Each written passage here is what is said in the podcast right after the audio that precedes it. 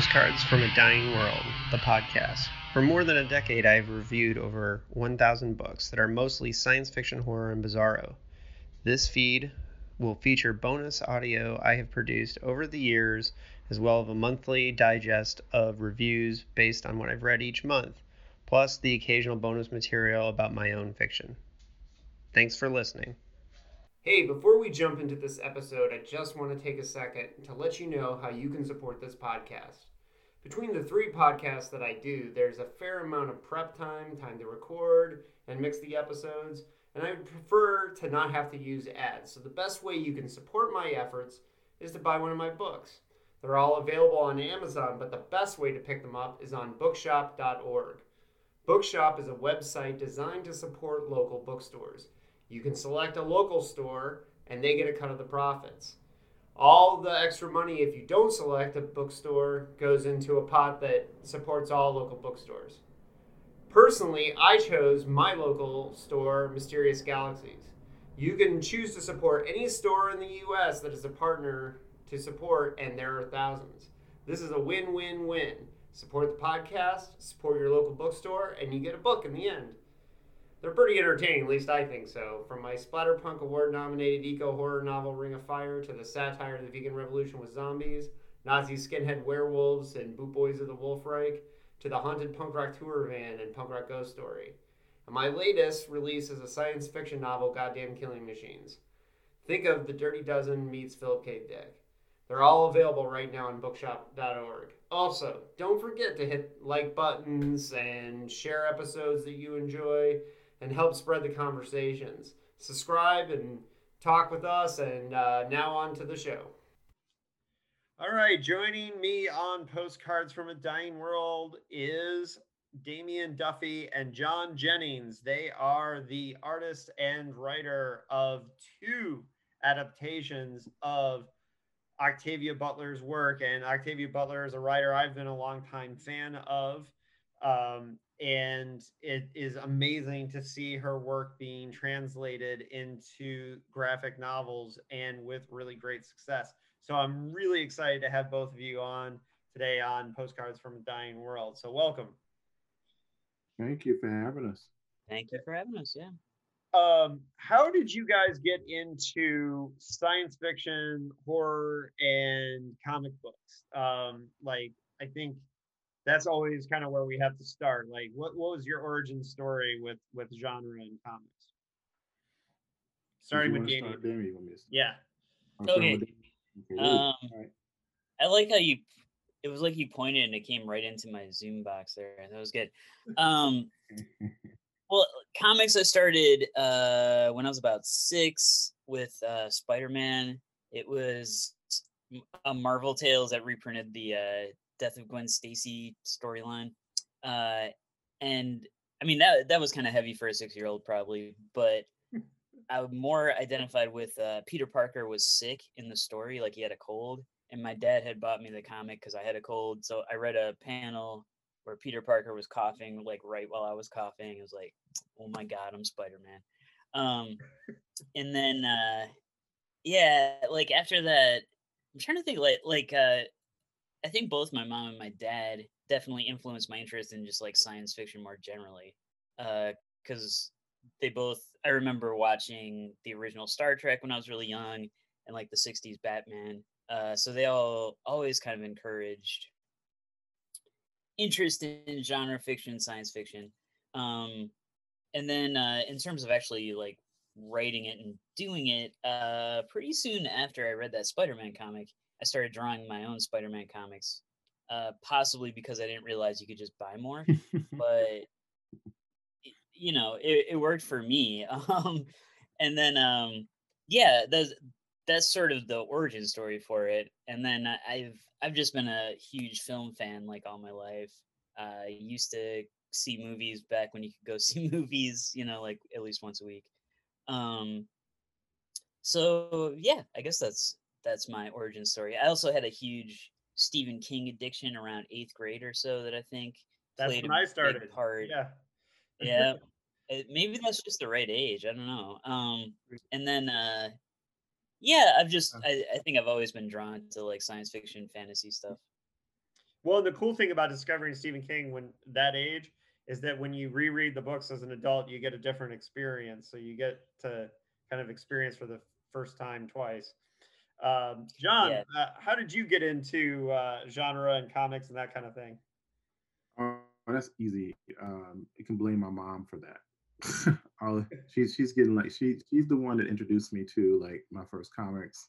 Um, my mom was a a literature uh, major at Alcorn State University, so she had a lot of books laying around. I grew up um, in Mississippi, like off in the cut, like in the uh, in a very rural space.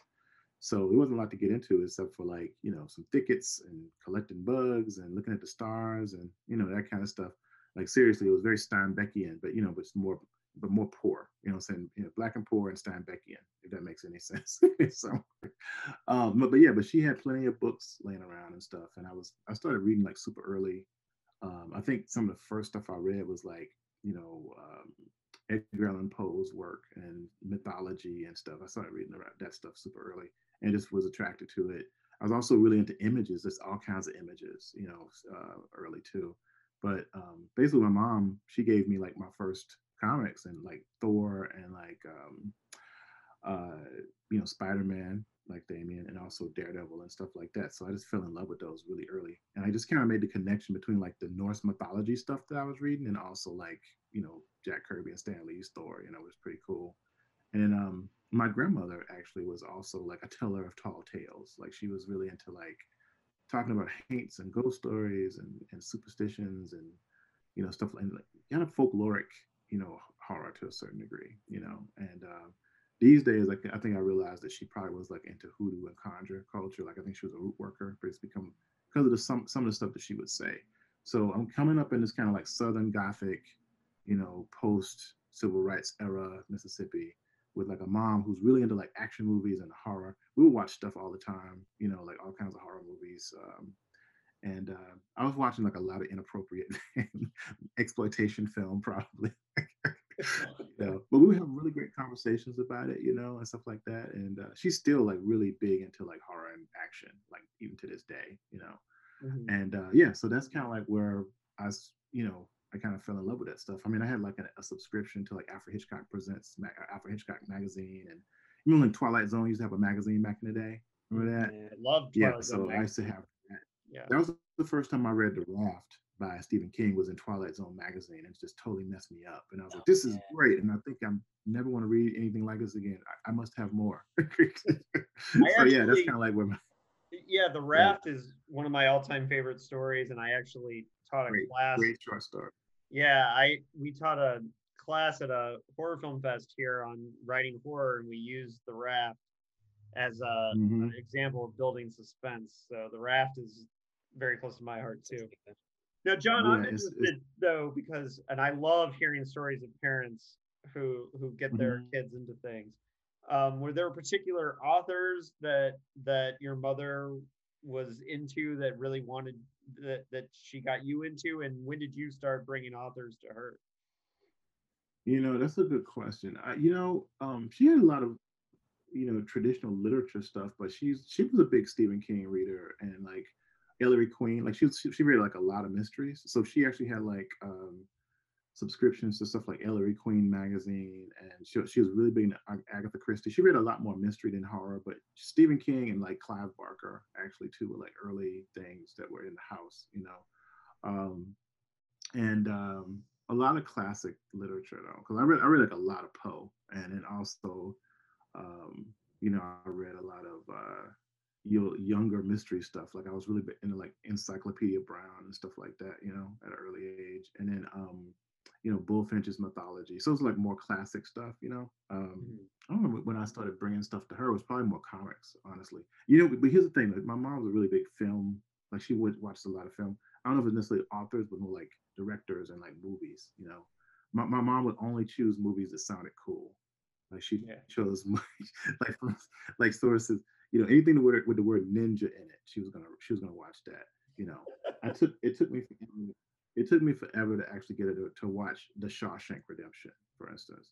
Even though it's a Stephen King, based on Stephen King's story, she didn't know what it meant. She was like, "That sounds stupid. I don't know what that even is about." Now it's one of her favorite movies. she's like, you know, no, so it's more film, I think, uh, actually, because we were, you know, this is the heyday of like v- VHS rentals and you know, um, mm. so we would be watching. We would go to like the the blockbuster or whatever family value video store and just stock up on you know a bunch of movies and just watch. We'll just binge. We were binge watching before we knew what it was. You know what I'm saying? So like binge watching the the whole like you know doll doll man series or like all the horrible beautiful stuff from like full moon you know i mean it was like yeah. we can't see anymore it's like, it's like my eyes are so tired and then we just start up we take like a power nap and yeah because when i would go home from college for instance i would we would do that all the time we would just for thanksgiving or whatever we just be watching movies like the whole time so anyway i'm sorry it just i just it just i just reminded it just reminded me that, oh, that so i was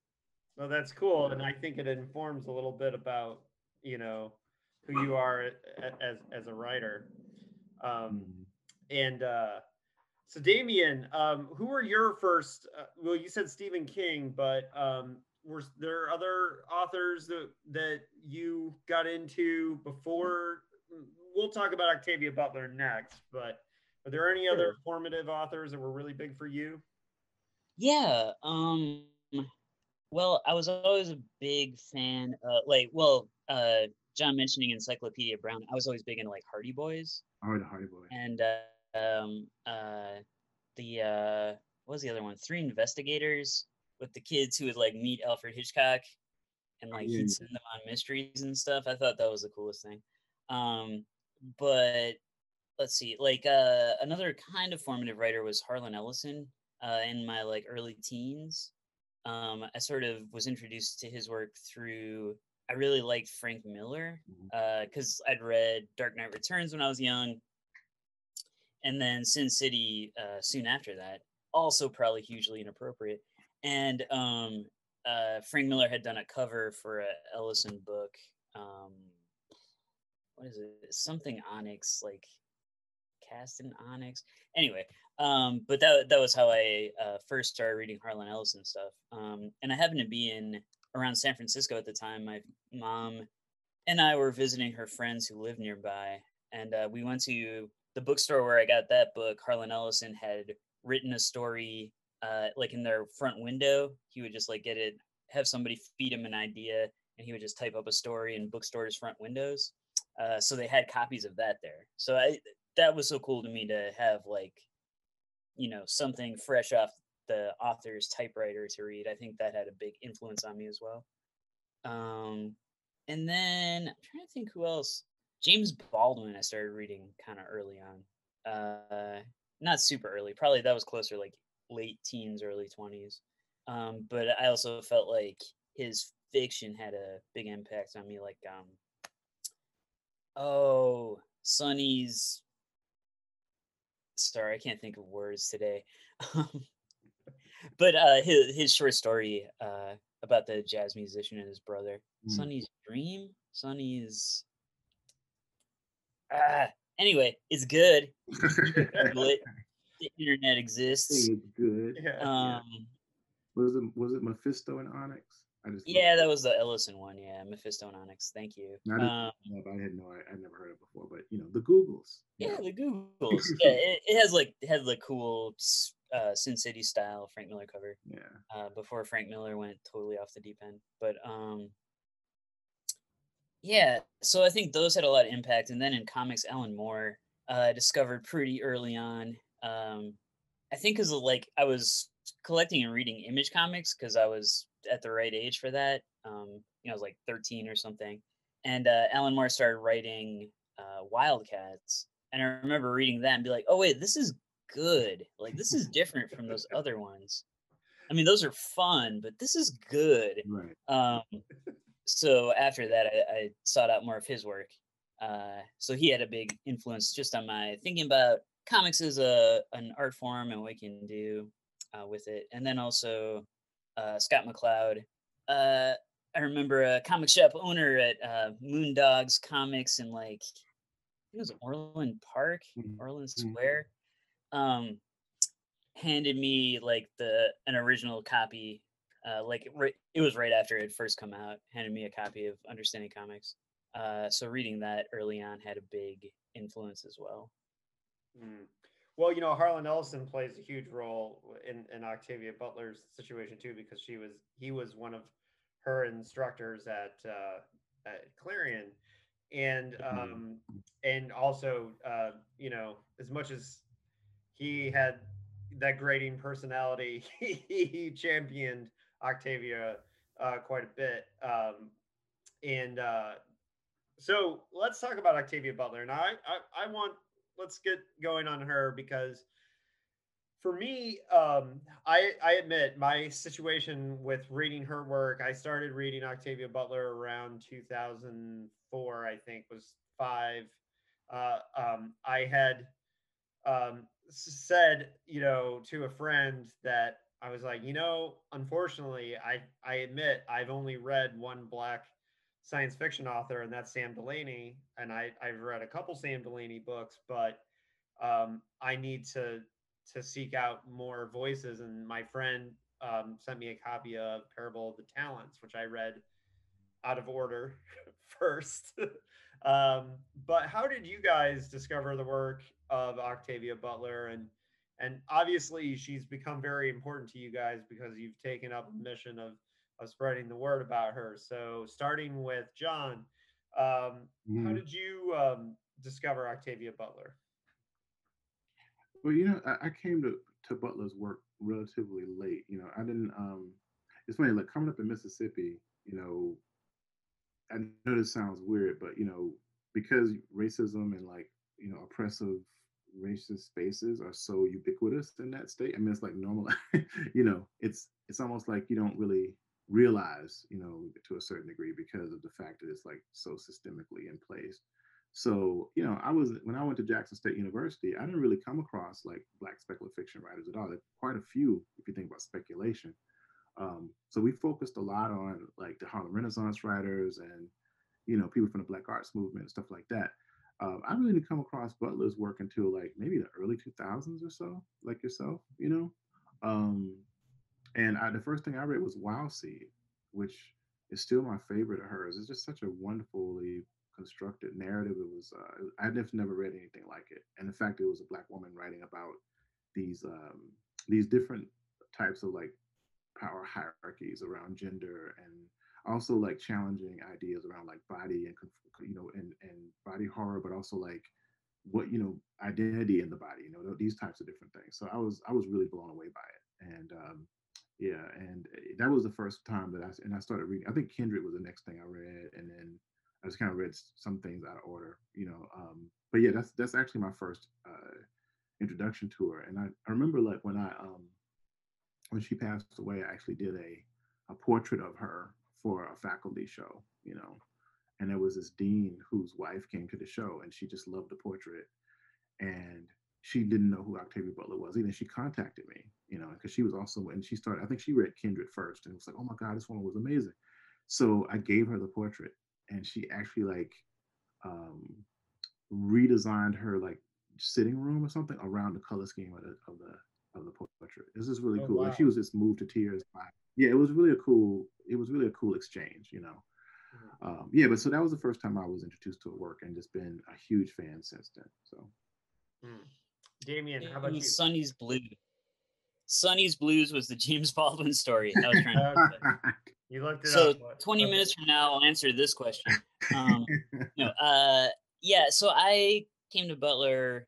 I think it was like it was either 1999, 2000, around then. Mm-hmm. Um, and it was uh, when I was an undergrad and taking creative writing classes. I had written a story that was like a first person, written from a first person perspective, and uh, the professor told me to check out Kindred. I think because the same uh, written from the same perspective. But I didn't know anything about the book, and um, I went and got out of the library, and uh, it was one of the older editions where the cover is a bit more abstract, and you don't really have a sense of what the story is about at all.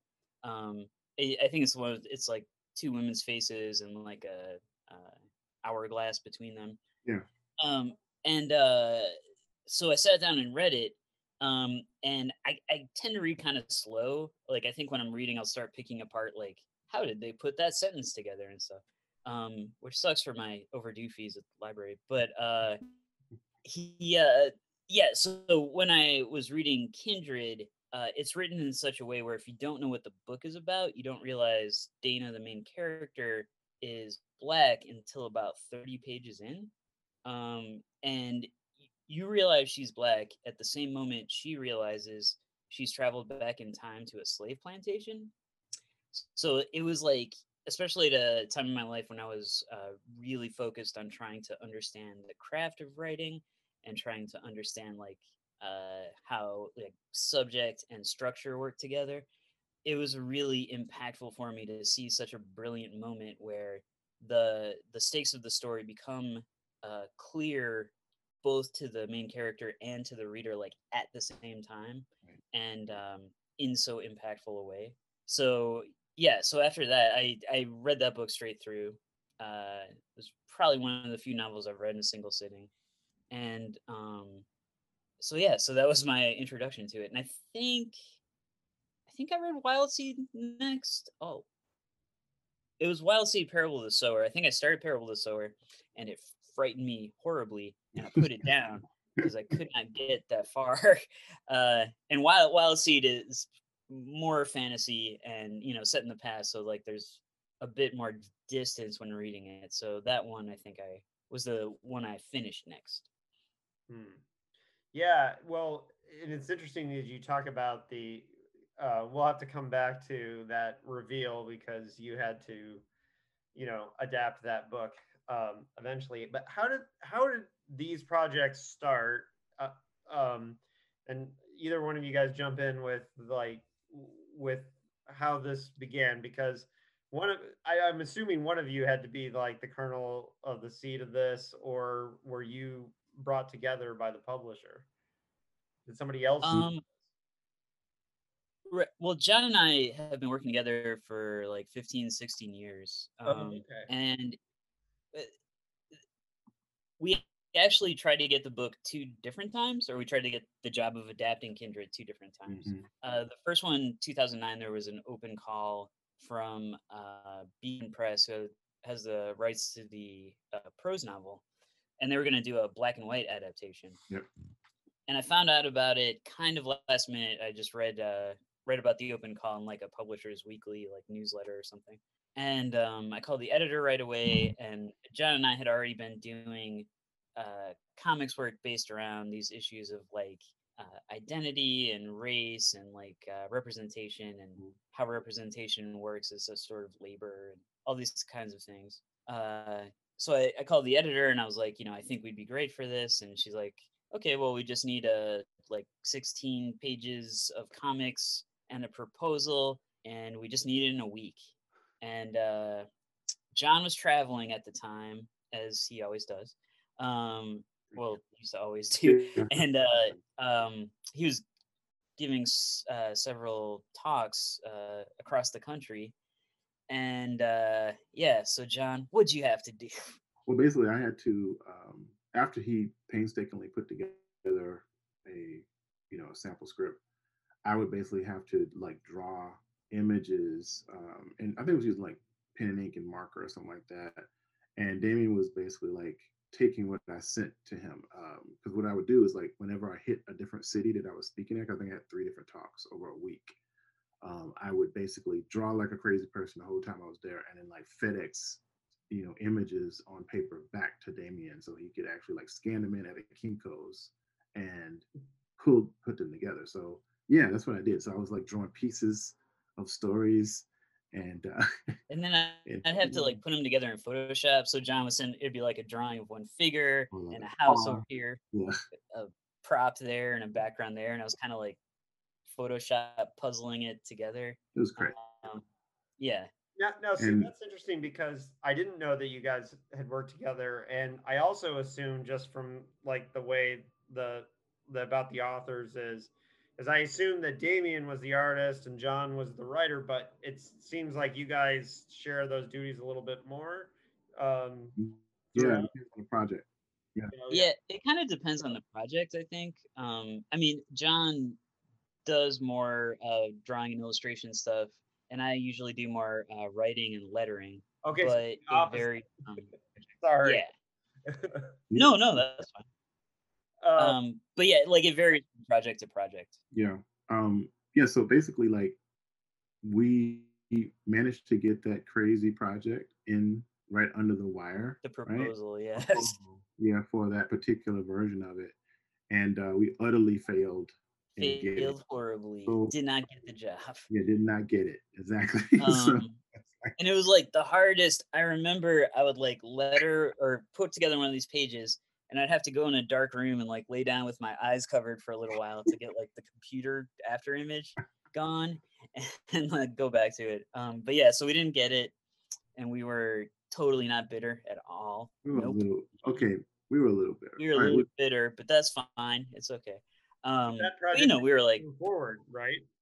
That it no. ended up it didn't move forward, uh, and we found this out like three years later. Uh, 2012, we were at the San Diego Comic Con. Yes.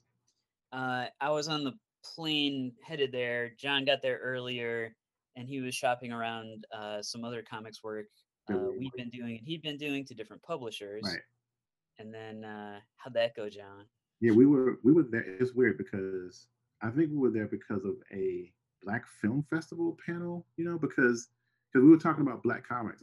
And we actually met Morrie Turner, which was awesome. Right? It was Morrie Turner, right? Yeah, it was Morrie Turner. Yeah, and so uh, anyway, we did but, uh, pals. And Robin Givens was uh, the host of the panel. Very nice lady. Was, yeah, but um, I thought she was nice. No, she was uh, so, nice. It was just weird. It's weird. So anyway, like, didn't seem to know why she was there. I know, either. right? She was just like, "Oh my god," you know. I just got mobbed by fans walking across the floor. You know, it's like I just saw a bunch of Batman. It was hilarious. so, Comic Con. Anyway, so I'm showing images to people, and roll up on uh, Sheila Keenan, who at the time was still working with Abrams. She was a senior editor for them. Really, really talented uh, editor and writer in her own right, actually. Um, and uh, yes, I'm showing her work, and she's like, you know what? I think that your work will be perfect for this project I'm trying to get. Are you familiar with Octavia Butler? And I'm like, why? Yes, I am. Yes, I am. Yes. What book are you trying to do? And she's like, Kindred. And I'm like, Kindred? Kind- like, for wait, Kindred? you know, because then, then it dawns on me that, yeah, that book never happened. And uh, yeah, and she's like, okay, well, you know, love to work. And and I was thinking like, man, this would be a great project for me and Damian to do. And Damian gets there and I'm like, yo, I just met this wonderful person, you know, Sheila, who's at Abrams, eh, who thinks that maybe we could do Kindred. And then Damian, I was like, Kindred, Kindred, like, like Kindred? hilarious. Yeah, Kendrick Lamar. He's he wasn't a thing yet. Um, but so it's like, but no, what was really funny is that you know we were still we would bump into her like for the rest of the of the time there. It was almost this weird, like, you know, law of was it rules of attraction kind of thing where we would just bump into Sheila like in different panels. We saw her across. Yeah, she know, was like she was getting off a panel in the same room we were about to go on. Yeah, stuff like that. It was just kind of interesting. And then five months later, uh, once they worked out the uh, the details, we had to, we actually had to send in some tests, some uh, you know, some image work or whatever, and you know, but I was, think we sent in um, some samples from like our first graphic novel, The Hole. Like yeah. And maybe some of that graffiti monster killer stuff. Yeah, there was some graffiti graffiti monster killer stuff and a few other things. But um yeah, and then five months later we were signing a contract to do Kindred. It's crazy. So there's other there's there's other drama, you know, but I don't we won't probably go into that. But you know, yeah, that was uh that was how it happened. Yeah, it was a strange like uh you know, because it was a thing we had sort of given up on, and then it came back around to us. Yeah, like so, almost like yeah, we were destined to work on it, but just not when we thought. Yeah, you know it had a, a weird "it shows us" vibe to it. Um, it was very strange. Like yeah. yeah. And so, do you have uh, one editor that's been working with you through all these Octavia Butler projects, or or a publisher who's no, like the opposite? yeah, oh, really? it's this, been the same publisher, uh, hmm. Abrams Comic Arts has been we've been working with them through all the Octavia Butler projects. Um, but so it it ended up that Sheila, who brought us on, left the company right when after we signed the contracts. Yep. Uh, we had a different editor for a while, uh, who was actually the cartoonist who had gotten the original Kindred job in 2009. Yes. Like she had gotten the job that we didn't get and then she ended up being our editor for a while.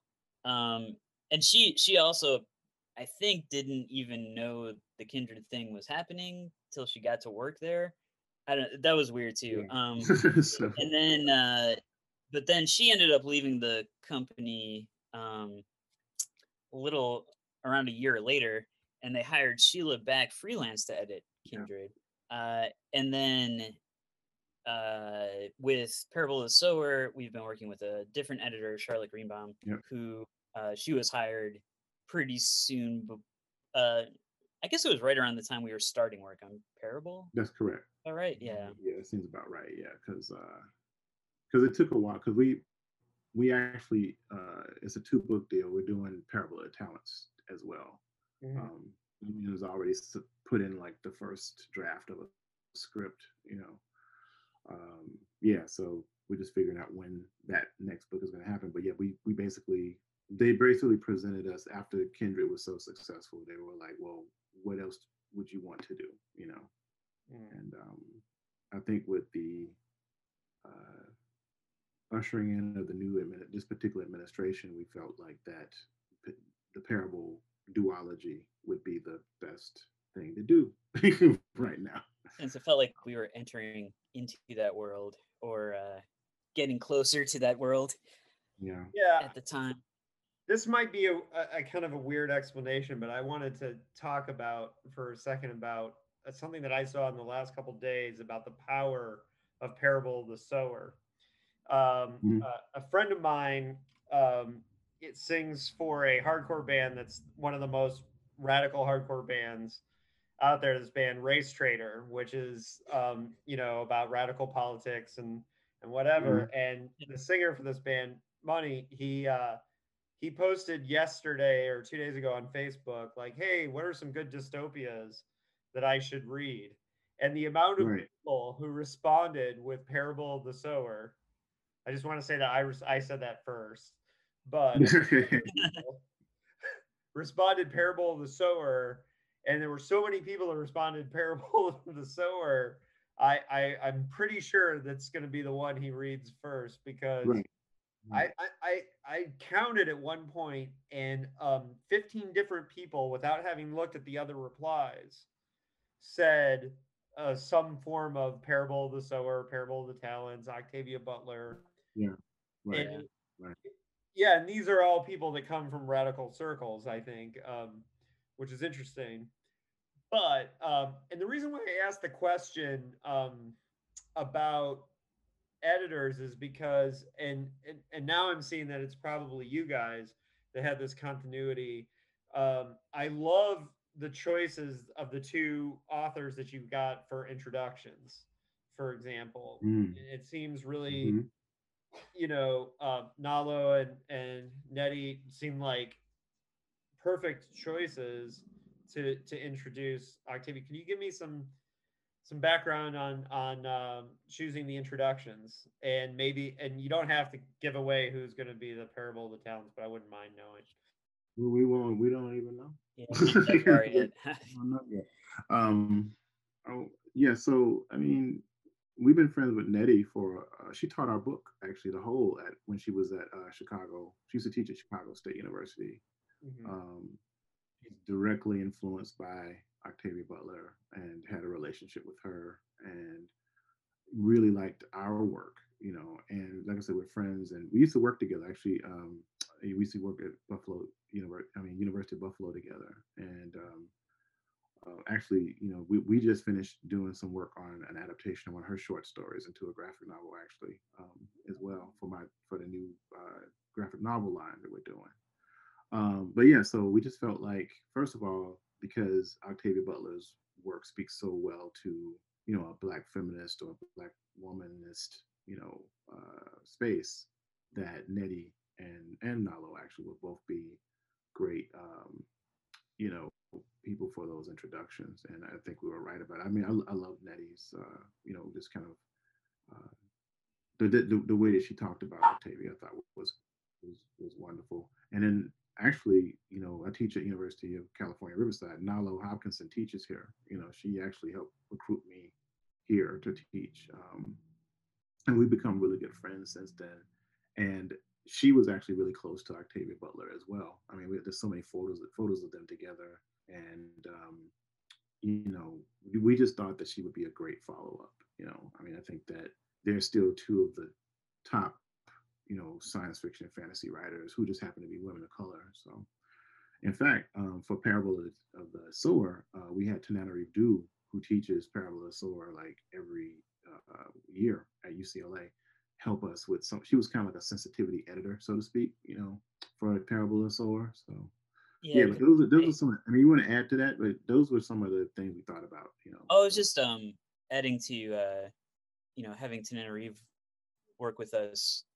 Like I was when we first started working on the project uh, on the Parable of the Sower. I felt like I wasn't as familiar with that novel as I was with Kindred. Mm-hmm. Like Kindred, I had read multiple times prior to you know uh, working on it as an adaptation. Parable of the Sower, I'd only just read it, you know, as a reader a couple times. Um, so uh, definitely, we talked about wanting to have someone who had uh, greater depth of knowledge or who had been working with the text for a long time to make sure we were doing it justice. Right.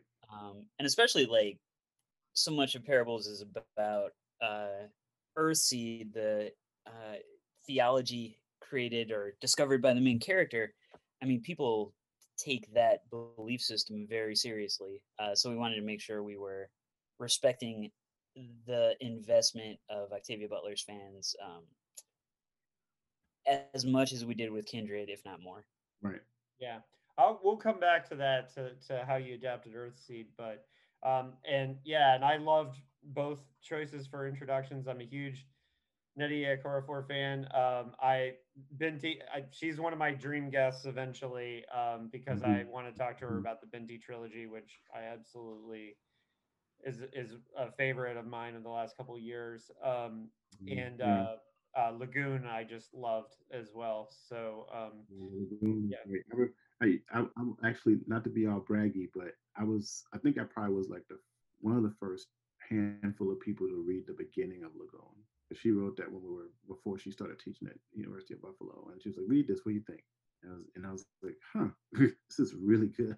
And yeah, and so cool yeah, it, it no, I, I, I take that. No, it was kind of cool because yeah, we you know we do talk a lot about like just story stuff and um, a lot of other things too. So.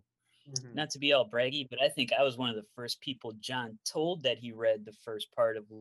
You know what? I, I believe that you were right actually. You were right. You were right about that. Was about the same time that you know, I I had I, I asked her about re uh, adapting the book that we just uh, worked on actually because it's based on a short story of hers called On the Road. It's from uh, the um, Kabu Kabu collection. So. Mm-hmm. Oh yeah, you guys were working on that for a long time. This is yeah, different ver- variations of it. You know, we just couldn't figure out the hell we want to do with it. So and then well, Yeah, I'm wondering because uh, um, you, they did the introductions. If um, you had kind of, you know, kind of off the record conversations with them about the project and if they helped you guys kind of think about the project in a different way as being the introduction, you know, authors, or did you not really talk to them until you'd already finished it? No, no. I mean, uh, I think especially on Kindred, I think you know, not I don't want to put words in your mouth, Danny, but you know, we were. I mean, I was. you know, um, it's a really daunting task, you know, to actually like take, you know, an author who is has such stature and like such a brilliant writer and who has so many fans of her work and actually try to like distill it into something that was graphic. So I actually was sharing stuff with both of them on Kindred in particular quite a bit, you know, just to get their takes on what they thought early on, you know, because the fact that they both knew her so well and were both huge fans and very much in some ways like you know her heirs you know her them and like net you know N.K. Jemisin people like Nisi Shawl you know were you know influenced by her so much so yeah i mean i uh i know john was sharing the in process work with them because i you know i would ask like is it okay right are we doing okay like i i was definitely terrified the entire time writing yeah. scripts um of somehow you know not properly respecting octavia butler's legacy exactly. um and and i do remember specifically have I I remember one conversation I had with Nnedi. She was in Champaign uh, for uh, it was like Black Geek Week or Black something Geek like Week. Yeah. yeah. Um, mm-hmm. And it wasn't like like she didn't. It was really early on. I was just saying a couple ideas, and she was just like you know encouraging. Mm-hmm. Um, and then I, I, remember talking to Nalo at one of the Black Comics art festivals in San Francisco. Uh, and by then she had seen some of the in process stuff, and I just remember she was also super uh, encouraging, and you know, said she thought we were we were on the right track. Yeah, it, it, was funny because uh, you know we, we've been really fortunate that we you know friends with or have connections with um, collection of people of color who happen to write speculative fiction, like Daniel Jose Older, for instance. I was at um, I was at the uh, Decatur Book Festival, and this is when we and I was working on thumb. I was actually doing thumbnails, you know, for the book by this time. So we were I was deep in the process, and you know, he saw me like drawing stuff off in the corner. He's like, "Oh my God, what are you doing?" I was like, "Well, I'm actually I'm actually drawing, you know, thumbnails for like Kindred." he's like, "What?" You know, so that was pretty cool. You know, I actually met Delany at that festival too, because I had just done a um I did the cover design for uh, Bill Campbell's book, uh, Stories from Chip. Mm. Chip, no stories for Chip. Yeah. yeah, yeah, yeah, from Rosarium. So I did the, the book cover design for that. So that was pretty cool. So just to meet him face to face.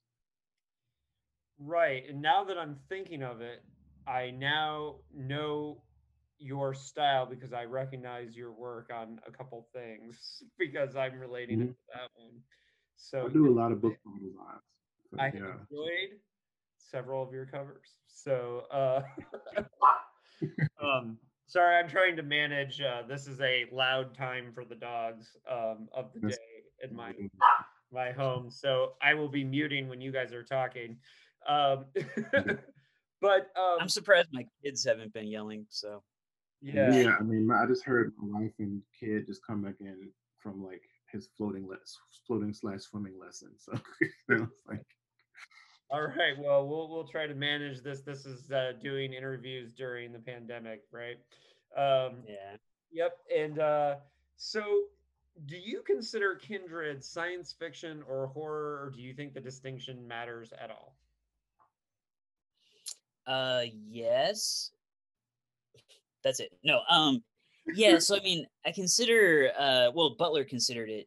Uh, fantasy, a grim fantasy is what she called Kindred yeah. because there's no science involved in the time travel aspect. Um, and really, the rest of it is just kind of a alternate history, almost historical fiction. Um, so I kind of go along with that, but I think uh, John and I especially identified it with horror.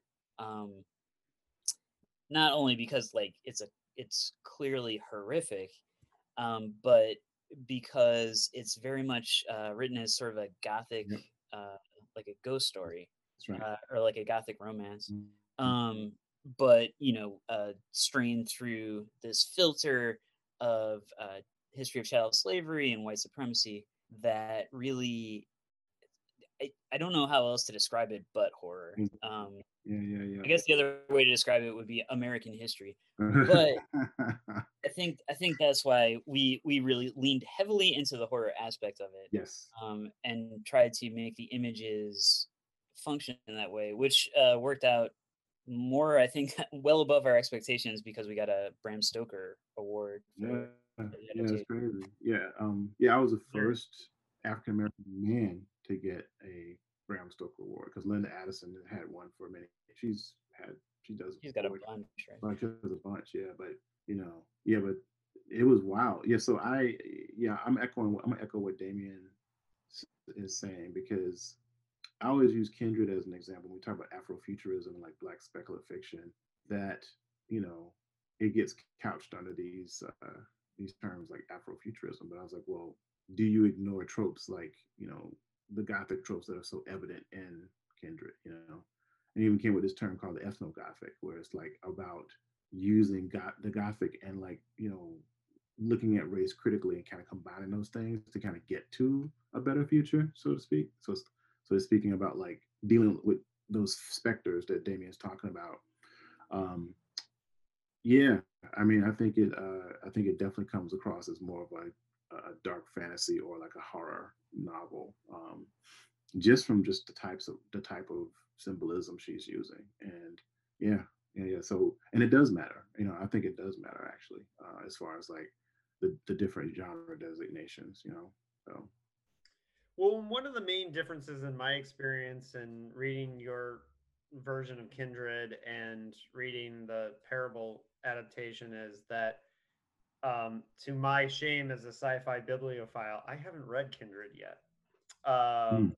I read yours first, um, and it's a hole in my Octavia Butler reading. Um, so I read it a little differently, but um, one of the things I said in my review on um, when I reviewed your graphic novel was that I said, you know, basically that for me, one of the interesting things was that the time travel aspect of the story and is like really not important. It doesn't matter. It's the mountain sized moral dilemmas at the heart of the story that to me really drove the narrative even more than you know, it's like I always say, Man in the High Castle isn't about like, gee, scary Nazis are here. It's about how history is unreliable, right? That's hmm. Is what it's about. And for me, I've seen that Kindred is less about just the horrors of slavery, but that specific moral dilemma, the moral dilemmas that come up for the characters. And specifically, I was thinking about the whole situation. If they kill the slaver, it could break up the family, and that becomes like one of the driving parts of the narrative. Am I wrong? Is that something? Because I thought that was the main thing that I got from reading it.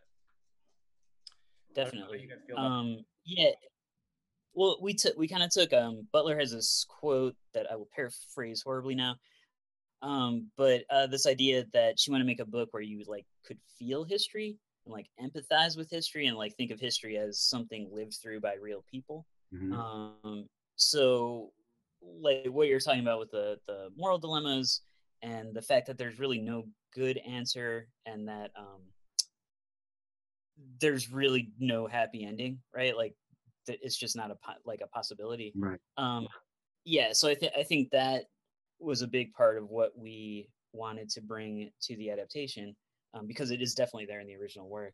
And then also she wrote she one of the reasons she was inspired to write it was uh, she was in college and she heard um, kind of a, a, kind of radical leftist uh, student, like a, a black student, saying that something to to the effect that we could have a revolution if we just got rid of all these old people. Mm-hmm. Um, but then I'd have to start with my parents or something like that. And um, it, it, was like a reaction to that thing of where people are like, "Oh, if I was back in slavery, I wouldn't have, I wouldn't have picked cotton. I would have punched the overseer in the face." And you know, like that sort of reaction we have to history, or you know, even now, like talking about Man in the High Castle, or people like, "Oh, I would never have gone along with with the Nazis." Um, and here we are. But uh right. yeah, sorry. That that threw me off right for a second. But yeah. Um, but yeah, so like those aspects of the story I think were really, really important to her in writing it. And so we took those on as well as important to uh, maintain and uh, emphasize in the graphic novel.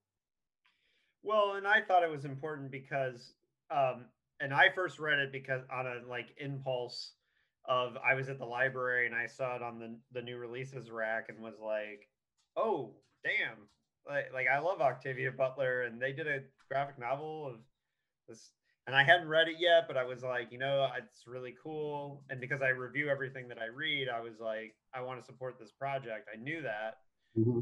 beginning. Mm-hmm. And um, so how has been the how has the reaction been to Kindred? Because I feel like it's such an important story to to to, put a fun fun by like a genre aspect. I mean, it's a you know, it's not a fun story, but mm. you know, how's it been to be able to? I'm sure it's brought it to a new audience, um, Kindred to a new audience and new eyes, right? Excuse me. Um, the reaction has seemed to be mostly positive. I mean, which we were totally terrified about. So um, it's been adapted into, I think, what now is it's about to be adapted to like another six languages. Damian, is that right? That, it's possible. I yeah. I, I, I lose track until I see the actual. Right. I've received like two like, translated volumes. I think. Right. Yeah. And it's like it's also like it's gonna be the Swedish and, and uh, um, Korean fairly recently. Yeah. Yeah. So it's like so people seem to be um, engaging with it um, and mostly I mean, I guess as much as you can enjoy that story, you know, enjoying it, and you know, it's it's been rated pretty well, and uh, yeah, I think it's yeah, it's, it's, it's people have been overwhelmingly uh, positive, mostly. You know, we've had some folk who I'm sure there's plenty of people that don't like it, but you know, but uh, uh, overall, it seems like it was that we did a good job. yeah, so. I mean, there, you know, we were concerned about. Uh, we always make this joke where like Octavia Butler fans are like Beyonce's Beyhive online, but they all have PhDs. Like they're fiercely um, protective, right? Um, you know, so we were, I think, expecting much more um, criticism uh, than we got. Um, I mean, I, like I'm sure there are negative reviews, but I try not to read them if there yeah, are. We, yeah, overall, I mean, yeah, but no, um, people like like NK Jemisin liked it, so I was like, I think we're okay. Yeah. And then um uh when we met uh Octavia's cousin, uh and she she said it was, she gave us just like the highest praise. Like that was I think the first time I really kind of breathed a sigh of relief. Yeah. Well that and also the the fact that, you know, when we first started doing it, we had to actually do we had to finish like what, about 14 or so pages of it, or something like that. Mm-hmm to send to the uh, estate and family and stuff. So they had to sign off on it before we even worked on it. And then the other thing was really interesting is that you know when we did get it done, I've never worked on any project where there were like no changes. You know, uh, so that was pretty amazing to me. So yeah. yeah, the estate they had like their only note was um, they wondered if Dana's hair should be like a bigger afro because it's in the her present day is the 70s Right. Um, but we actually had a rationale for that because we wanted to show her hair grow while she's stuck in the past. It, great. It was a great way to show t- the passage of time. So yeah. Yeah, but beyond that, they were they just gave it the go ahead, and uh, the same with Parable of the Sower. I, I don't think they really had any notes that no. I mean, yeah, your script for Parable of the Sower was so tight to start with, though. You know, it really was. I mean, it's like I know I say that as many times as I can. It's like I felt like when I read your script, I was reading for real, like reading a book, but as a comic, which is how it should be, right? Yeah. Thanks. Yeah. Um, but no, it was. Uh, I mean, the publisher has been very supportive of of of the books, and uh, no, it seems like it was, it's been good. So very grateful. I mean, we worked very hard on on the, on those books. So. Yeah. Uh, well, no, and the the packaging is amazing. Um, oh yeah their, their slogan is it's like Abrams, the art of books. That's what their that's their slogan. They're, they're the first art book company, art book publisher in the country, actually. Mm. I did not yeah. Realize that. Really? Yeah. yeah, yeah, yeah. They're the first, the first art book publisher. Uh, they started like 1948, something like that. And um, you know, uh, Harry and Abrams, he had like I forget how much money. He, he I guess he, he, he, had, he had a small amount of money. He started up but yeah, but they started working on like uh, gallery books, like um, you know, books about Cezanne and Picasso and stuff like that. Yeah. Yeah, and then they segued into um, into popular culture. They had this book about Disney that was kind of like their big book to kind of segue into popular culture. Before you know it, I think I have that book. Yeah, I mean, everybody. Yeah. I, I had a copy of that book. You know, another book that's actually a book that a lot of Black people have is called. Um, I think it's called Long Remembered or oh shoot, I forgot the name of the book, but this it's this it's this image. It's a photography book with this beautiful elderly black woman on the cover, and she has her hand up like this, you know. Oh, that's and good. I saw I saw it on somebody's shelf. You know, like how people have been doing like the uh, the talks on CNN, mm-hmm.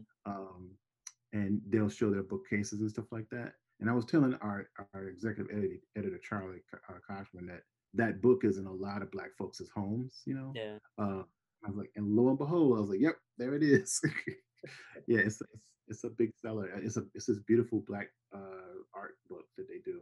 But yeah, but they they started and they kind of segued into comics about a decade ago, and that's and here we are. So Oh yeah, it's very it's it just looks incredible. So adapting Sower, um, it has different weight to it because Kindred has the whole history and getting like the period and all that correct. But I think Sower, mm. you know, just like how we were talking about how many people recommended it um, with the Talk Dystopia, it is I I would assume that Parable of the Sower is her most popular work, so that adds a certain amount of weight. But also, um, the just the intensity with which people take Earthseed seriously also adds to it. So, mm-hmm.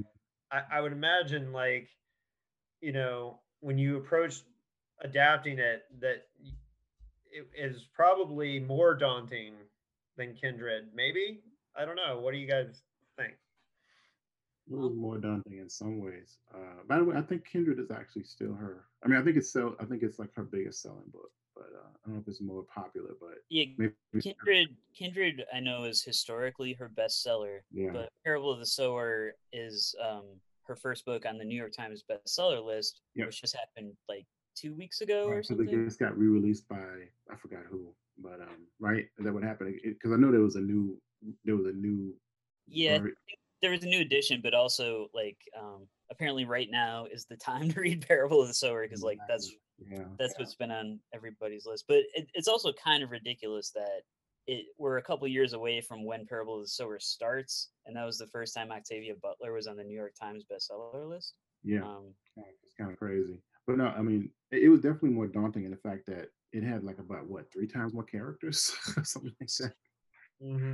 Yeah, yeah, it was. A, it was a, it was a more it was a grander it was a grander book and uh, you know in some ways like kindred works so well because of the mechanics of it being so intimate you know because a lot of the people in the story actually like related you know? Um it almost feels like a play to me like like kindred almost has like the, the feel of a stage play to me you know because you have very few sets and you know a small tight cast you know? But parable of sower is like it's a it's a road trip. It's like you know well, it's, it's like it starts out where it's like a it's a fortress defense kind of yeah. movie, then turns into the road trip movie. There's a road trip movie, exactly. And like the last hundred pages, she introduces like five new characters. I remember just like losing my mind when I got like I knew it was coming, and I was still like, how could you introduce all the like right now? Right now, exactly. Yeah, um, yeah, it's pretty wild. But yeah, it was definitely it was just daunting in different ways. Like, uh, I found the writing of the script of Sower, uh, the technical aspect was easier because you know I'd already approached an, a Butler adaptation once before, and I knew what the audience and the editors and everyone like expected. Mara had a better sense of it. Yeah. Um, but the the the whole prescience of the story and like to be writing a scene about, for example, the wild wildfire wildfires in California, um, and then for that to be on the news or to be writing a scene about, uh, you know, a prince, uh, president infringing on civil liberties, and then that's like on social media. Yeah. Um, so that that was like a, a a different kind of emotional trauma. It was a it was it was definitely an added level of tension that we that's very different. Yeah, I um, you know, we I, I, live in Southern California now, obviously, and uh, you know, a lot of the color palettes and stuff were just taken from photos I was taking when we were driving around. The other thing is that you know, um, our son Jackson was, you know, uh, was waiting to be born while we're waiting on, you know, on the uh, when we're working on the book. So, you know, the book took me about I think eight, it took me about eight and a half months to draw and color. I think you know something like that. Mm-hmm and that's about the gestation period. That's the same, you know. So so he was cooking while I was booking, you know what I'm saying? and um, it just felt really strange to uh, um, to to be working on this really really dystopian, prescient, powerful book while this little black kid was waiting to be born, you know, into this this world that honestly was never meant for him to survive in. Honestly, I mean, if you think about it so it was you know it was, it was a very different type of uh, um, experience for me definitely.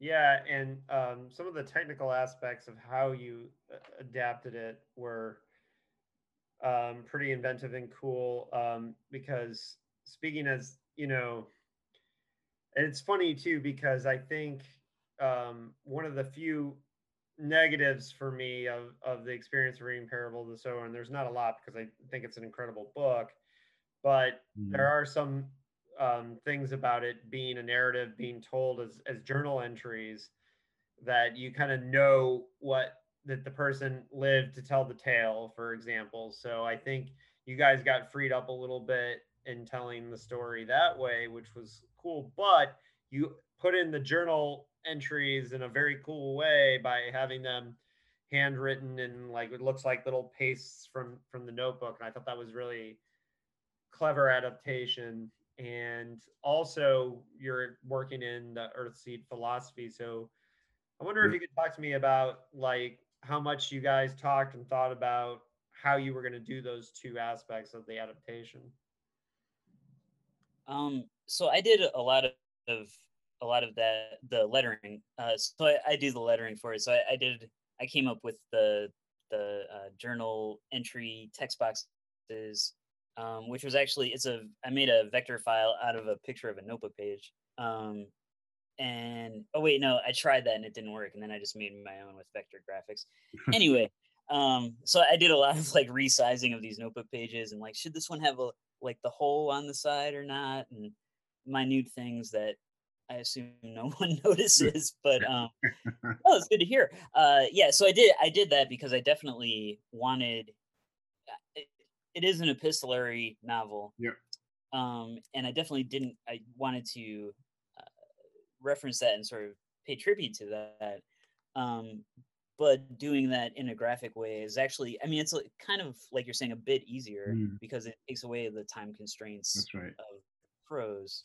Um, so uh, yeah, I just thought that was important since it is told not only through Lauren's perspective, but her perspective as a writer who's using her writing to actively uh, attack problems and understand them. Yeah.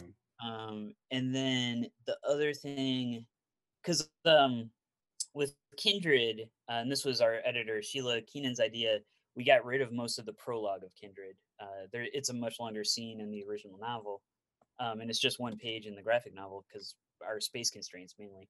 Yeah. Um, and uh, so when it came to Parable of the Sower, I was thinking of uh, cutting. There's the prologue of the novel is a dream sequence, right? It's a recurring dream that Lauren mm, has, mm-hmm. and uh, originally I was like, well, maybe we should cut that. Maybe we don't need it, but I realized that the character is supposed to be like a visionary because she's sort of this prophet character. Right. So keeping the dreams seemed important. And then it came to how do we illustrate those dreams or like make it clear uh, that it's visibly a dream. Yeah.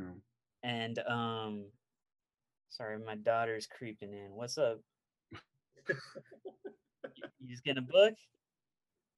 All right she's getting her copy of jerry craft's class act the sequel to new kid. Oh, yeah. highly recommended um, it, sorry. I do. I do need to get it. Yeah, no, it's good. Um, but uh, yeah. So a way to show the dream sequences like immediately, visibly, and so I thought it'd be cool to integrate the notebook paper aspect to it. So uh, that was one of the suggestions I had in the script for yeah. John was to incorporate that in the visuals as well. Yeah, there was a lot of like thing. We we had a lot more. We did a lot more comic booky things and uh, you know, one thing that we always have been uh, into is like um, doing uh, things, affordances that comics have that, that they do better than other media, you know. And so, you know, we will, so we had a lot more leeway to do more exper- experimental panel work and things like that too. And one of my favorite things is the fact that we came with the idea to um, think about different types of mapping systems for the, the chapter opens, openers because she is on a journey. She is searching for herself and searching for meaning. So, you know, using the the metaphor of the maps as chapter breaks, I thought was a really cool piece for like when we have the, you know, the, the different date timestamps, you know. Um, oh, that yeah. was a really cool touch, you know. Yeah. Yeah. Yeah. Well, oh, wait, I made one of those too. I made I made the um the uh, roadmap with like the coffee stain on it. I was excited about that. You know, you know, the other thing too.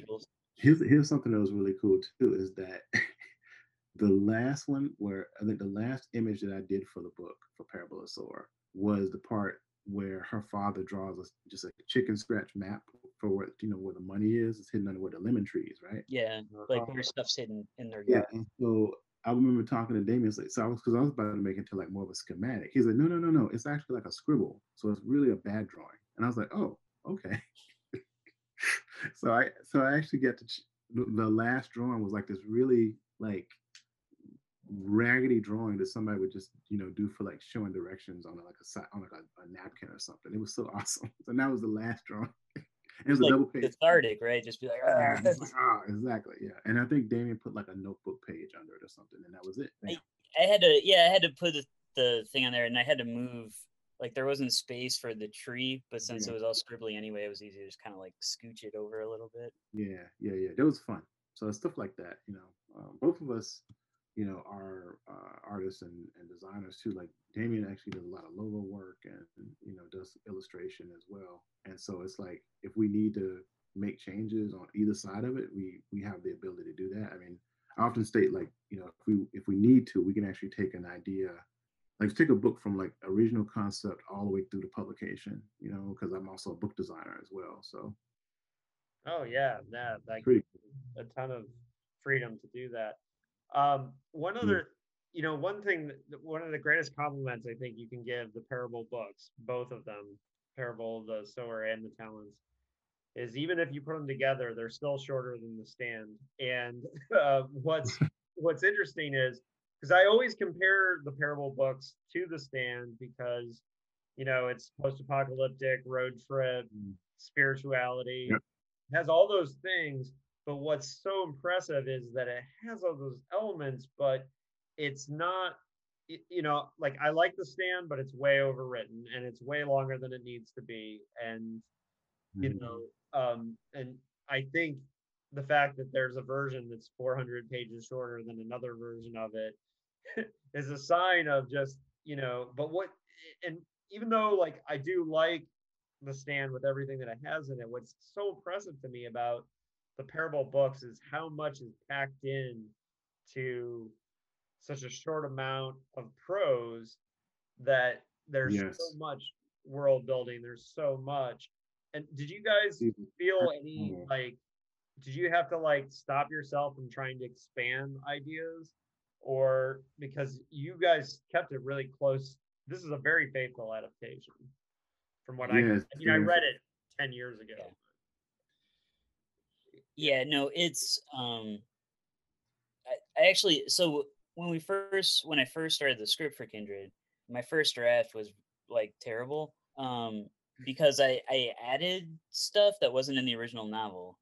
Um and it was like this framing sequence where uh Dana, the protagonist, is talking directly to the reader. And I realized I did it to try to like allow myself to not cut any prose. like oh, she's just saying everything here, but there's a drawing. Hmm. um, and I also, I think, uh, towards the end of that draft, I was going insane. And I, I was like, I'm going to make a book that makes you read the other book. That'll show you world. I don't know. Um, but that's a terrible idea from a sales perspective.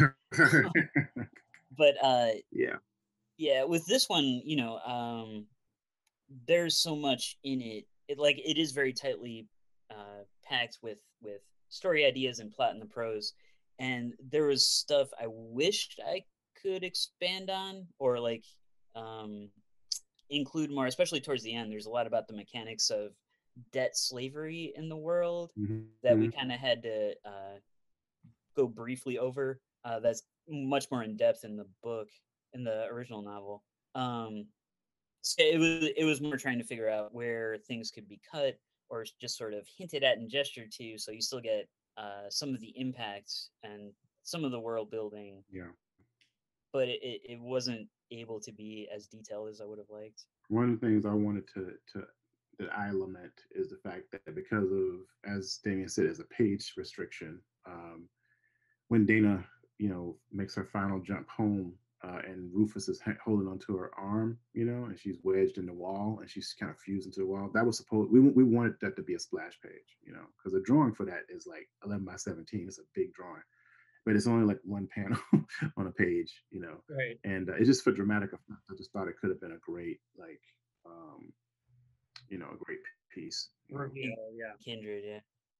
Yeah. So, um. Yeah, and like, oh, I was just gonna say also in so we're, um, a lot of it was trying to find ways uh, where you could introduce characters and have them make a visual impact. Um, because like in the novel, some characters who become important later aren't really mentioned much in the early going. Yeah. Uh, so trying to figure out ways to like have those characters present visually uh, in those scenes in the comic, that that was kind of a challenge. Like um, so highlighting uh, Zara, who becomes like a major character later, but isn't really mentioned in the first half Yeah. of the novel. Um, so kind of like sneaking her into the foreground of scenes. Um, one of the few things I did expand on the writing is I gave dialogue to like her little daughter. Um, because later I didn't have space for her to she goes through this like long uh, monologue mourning her daughter and talking about how her daughter was killed and there wasn't space for all that in the graphic novel so i tried to sort of counterbalance taking that away by adding a little bit of dialogue and business for the daughter early on. So as a reader you still get some some sense of you know the impact of that loss Right. but in, in a different way in a way that fit better with the comics medium than uh, prose all right. So my last question about parable, the parable books, and then we'll kind of wrap up with what you guys are working on now. But this is a question.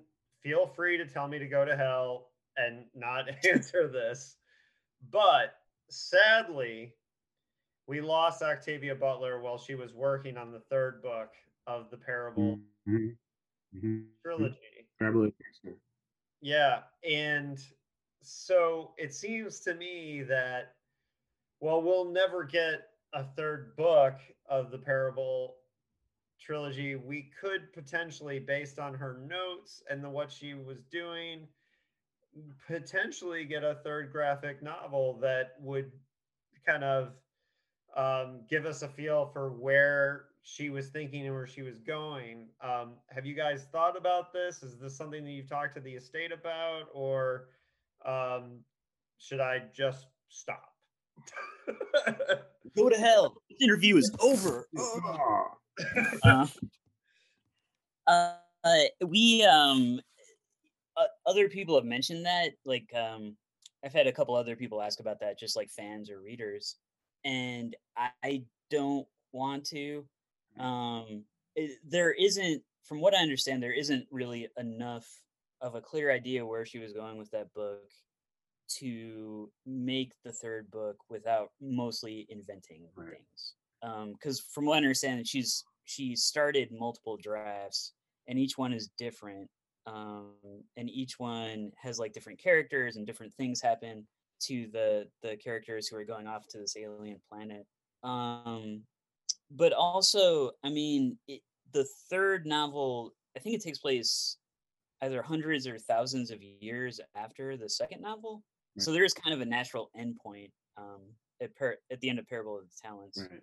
uh, but I, you know, I think if someone was to continue her work in that way, it would probably be better to have it be a, a younger writer. Um, you know, maybe someone who who uh, got like the Octavia Butler scholarship or was coming out of Clarion or something. Mhm. Um, I, I feel like that's a different sort of opportunity. And I personally wouldn't feel comfortable filling that that role. Yeah, my my thing with that is that if she didn't feel that they were right to be published, you know, uh, if she wasn't comfortable with them, I don't think it's it's our place to to disrupt that, to you know, to, to actually try to do that because I want to respect what her wishes, you know, what, what her wishes would have been. She wasn't satisfied with what she was writing, so why should we put out something that she was not happy with, you know? So oh yeah, I, I I totally, about I totally get it. It's just as a fan, it. You have That's to what ask, yeah, exactly. yeah. everybody Yeah. wants to kind of imagine what Yeah. that third book would be and i think a lot of people think about it all the time and and i but i, de- I definitely agree with you that if she didn't feel especially if there's multiple versions i didn't know that i thought there was you know No. Well, I guess there are, there are multiple versions of a lot of her novels. Yeah. Like she would write a novel two or three times before she felt like it was good enough. Like there's a version of Kindred that was part of the Patternist series. Um, that like tied into some of her other novels. But... Yeah, does yeah, Doro is actually in a version of Kindred that she wrote, and there's there's a yeah. version of Kindred where like Alice comes to the future. Yeah, um, like comes from the 1800s to the 70s. Yeah, um, there's a there's a future. There's a thank you. There's a uh, version of it where I think uh, Dana is a little girl or like young, way younger. You know, I think too. Yeah, I think that's yeah. Yeah. Um. So like Butler was super hard on herself. I think she would exactly. she would write and rewrite. Yeah. Well, it's funny because doing the Philip K. Dick podcast, we find chapters or short stories that he had plugged into random books here and there, like all the time. And mm, sometimes yeah. without rhyme or reason. And then you're like, wait, this character was in this one. And uh, that's why I recognize that name. And it just, yeah, I think um, it would be interesting to see. I'm sure the people who um, have her papers have have done extensive study of of what she was. Yeah, the Huntington. Well, they're still they're still cataloging her personal papers because there's so much. Uh, she kept everything, I guess. Yeah. Um, great. But yes, the Huntington Library. Well, I have to say that Octavia Butler was I had just recently discovered her work when she passed away, and it was one of the first authors to really like hurt for me. You know, like yes. God, that stinks. And and yeah. you know what's really interesting is John Ridley being her neighbor was half the reason why a lot of people found out, you know, who she was instantly because he, he wrote such a loving tribute. Um, uh, and because his popularity and whatever, but um, yeah, so uh, incredible work on these two books. Um, I I'm super impressed. I I I cannot wait for Parable of the Talents, and we'll hopefully have you guys back when when that comes out um, because I definitely want to help spread the word on that too. Um, uh, because and that I'm really looking forward to because it's such a it's such a different book. Um, that's one of the cool mm-hmm. things about the the two books is thematically connected, but but but very very different. And I got yeah. to read like I said, I got to read Parable of the Sower as as a prequel. Um, you know, for me. You know, I wonder. Yeah, it makes me wonder what that would be like. Like if I could erase my knowledge and go back see what. It... That's interesting. Yeah, yeah. For me, it was really interesting too because I knew where it was going, so it was it felt more like an origin story than just a story because I yeah. talents first and and um yeah and so it was neat because like I already like I had a strong sense of where Lauren was going and so Lauren I think probably felt stronger of a character to me than maybe I know she's the narrator, but like I think she's telling the story of all the people around her so well mm-hmm. in Parable of the Sower. But I think I had more focus on her because I had read the, the book. But um, but again, mm-hmm. it was more than a decade ago, and and so it was cool to relive. And like one of the things, and um, it was funny because I was having a conversation with my wife while I was reading it, and you know i was telling her what parts you guys i was like yeah they're nailing it it's very because she's read parable the sower and and it was mm-hmm. it's funny because i it was so clear to me in having the conversation with her how clear everything was still in her head having read it more than a decade ago and how yeah. much the book lives with you you know yeah yeah, yeah. yeah. it's such a testament to to her power. Yeah. So, um, Damian and John, we're gonna wrap up, but I would like to hear more about the different projects that you guys are working on and let people know how they can follow your work. Um, sure. I I highly recommend everyone follow you guys on Twitter and and um, and follow your work. I'm definitely a, a fan now and will follow you to anything you. that you do. Yeah. Uh, I will appreciate it. Yeah. yeah. Start um, with Damian. Yeah. Okay. Um. Well, most of the work I've been doing recently is uh, it was weird. I finished the first draft of Parable of Talents right before the first shelter in place orders started coming down. So it felt like I finished Parable of Talents and then went to go live in it. Um, so that's been strange. Uh, so I've mostly been doing some lettering. Um, including uh, After the Rain, uh, which John wrote and is drawn by David Brame uh, and is for uh, Megascope, the line of graphic novels John is is cultivating with Abrams. Um, it's an adaptation of Nnedi Okorafor's On the Road uh, short story. Mm. So I lettered that. Uh, I've been lettering uh, Clockwork Curandera from Lee and Low Books uh, with uh, art by Raul III and written by David Bowles uh, with color by Stacey Robinson, who John and I also work with quite a bit. Um, and then I've been lettering this Tulsa, Oklahoma comic called Across the Tracks. Uh, also, that's what John is is filling in some coloring duties on right now. Um, that Stacey Robinson drew, written by uh, Alverne Ball. And then uh, I've mostly just been trying to put together new stories or reworking uh, stories that got pushed to the back burner by the Octavia Butler projects. So uh, I've written a, a, proposal for a book called Night Boy that uh, John and Stacey and I are going to be working on. Um, working on a new proposal for Graffiti Monster Killers, uh, which the early art was what John showed Sheila back in 2012 yep. To get Kindred. Um, and I'm also working on this uh, thing called Center of the Universe uh, with our friend Ed Cho. Mm. It's this kind of comedy about an intergalactic convention center which is um, that concept is so hilarious. it's oh, gonna be weird. I'm, I'm, kind of excited. Um, and oh, yeah, I think that's all I have to. yeah. Yeah. Um, and then John, um, drop drop your knowledge. Yeah. So, so, yeah. So as Damian said, um, because of the success of the Kindred book, um, we were able to. I was able to um, start this new line of graphic novels called Megascope, which the, the name comes from uh, it's a device that W.E.B. Du Bois created in this this science fiction story he wrote in 1909 called The Princess Steel, and it's a device that can see through time and space. You know, and it's it's in a short story. I thought it'd be a great name for a, a line of books. So, yeah. So uh, After the Rain comes out in January. Uh, it's the first of um, let's see, I think signed like 14 books. So we're working on some really cool stuff like um, there's an Afrofuturist sun solar punk version of the Count of Monte Cristo that we're doing called The Count. Um, we're also doing a book about the Emmett Till murder uh, as well. Um, there's a uh, Afro Caribbean sci-fi fantasy book called Hard that we're doing. So some really cool stuff. And Sean Martinbrough's doing a book with us. It's called The Heavy. Uh, so we're looking at those, we're editing those now.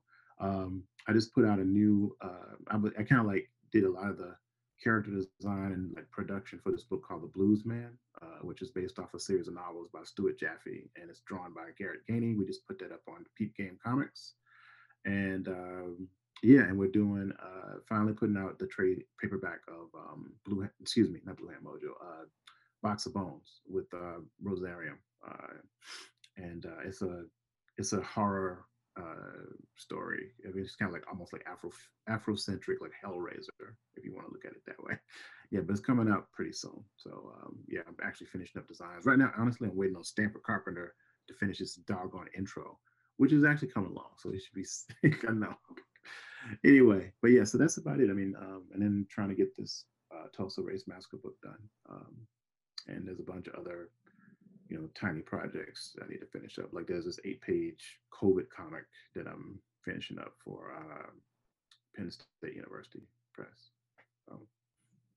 Well, yeah, that's it's all very exciting stuff. I'm very excited to hear about your graphic novel line. Um, uh, we need more like really um, intelligent and awesome um, graphic novels out there because uh, or that are mm. deeply you know in the genre. Um, and uh, yep.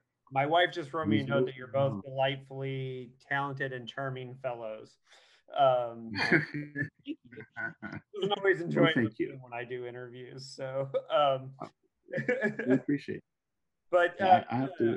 and I think um, you know I'm uh, I'm uh, big fan of well first of all i've, I've been especially through the work of um, uh, one of the biggest uh, one of our favorite guests on the dickheads podcast is lisa Yaszek and she's been oh yeah lisa's awesome Yeah, and Lisa's been really. She made sure that I got the um, Afrofuturist um, journal that she was doing, and and it was cool to see that um, that Afrofuturism goes so far beyond like just the novels and the and the work that that we're having different spaces from from music and and and graphic and yeah. the, success I think of these Octavia Butler books, you know, because she was so groundbreaking in the field, um, you know, really I think it's important to pay tribute to her and to Delany and all that, but you know, your new voices, um, your Nnedi Okorafor's, your um, uh,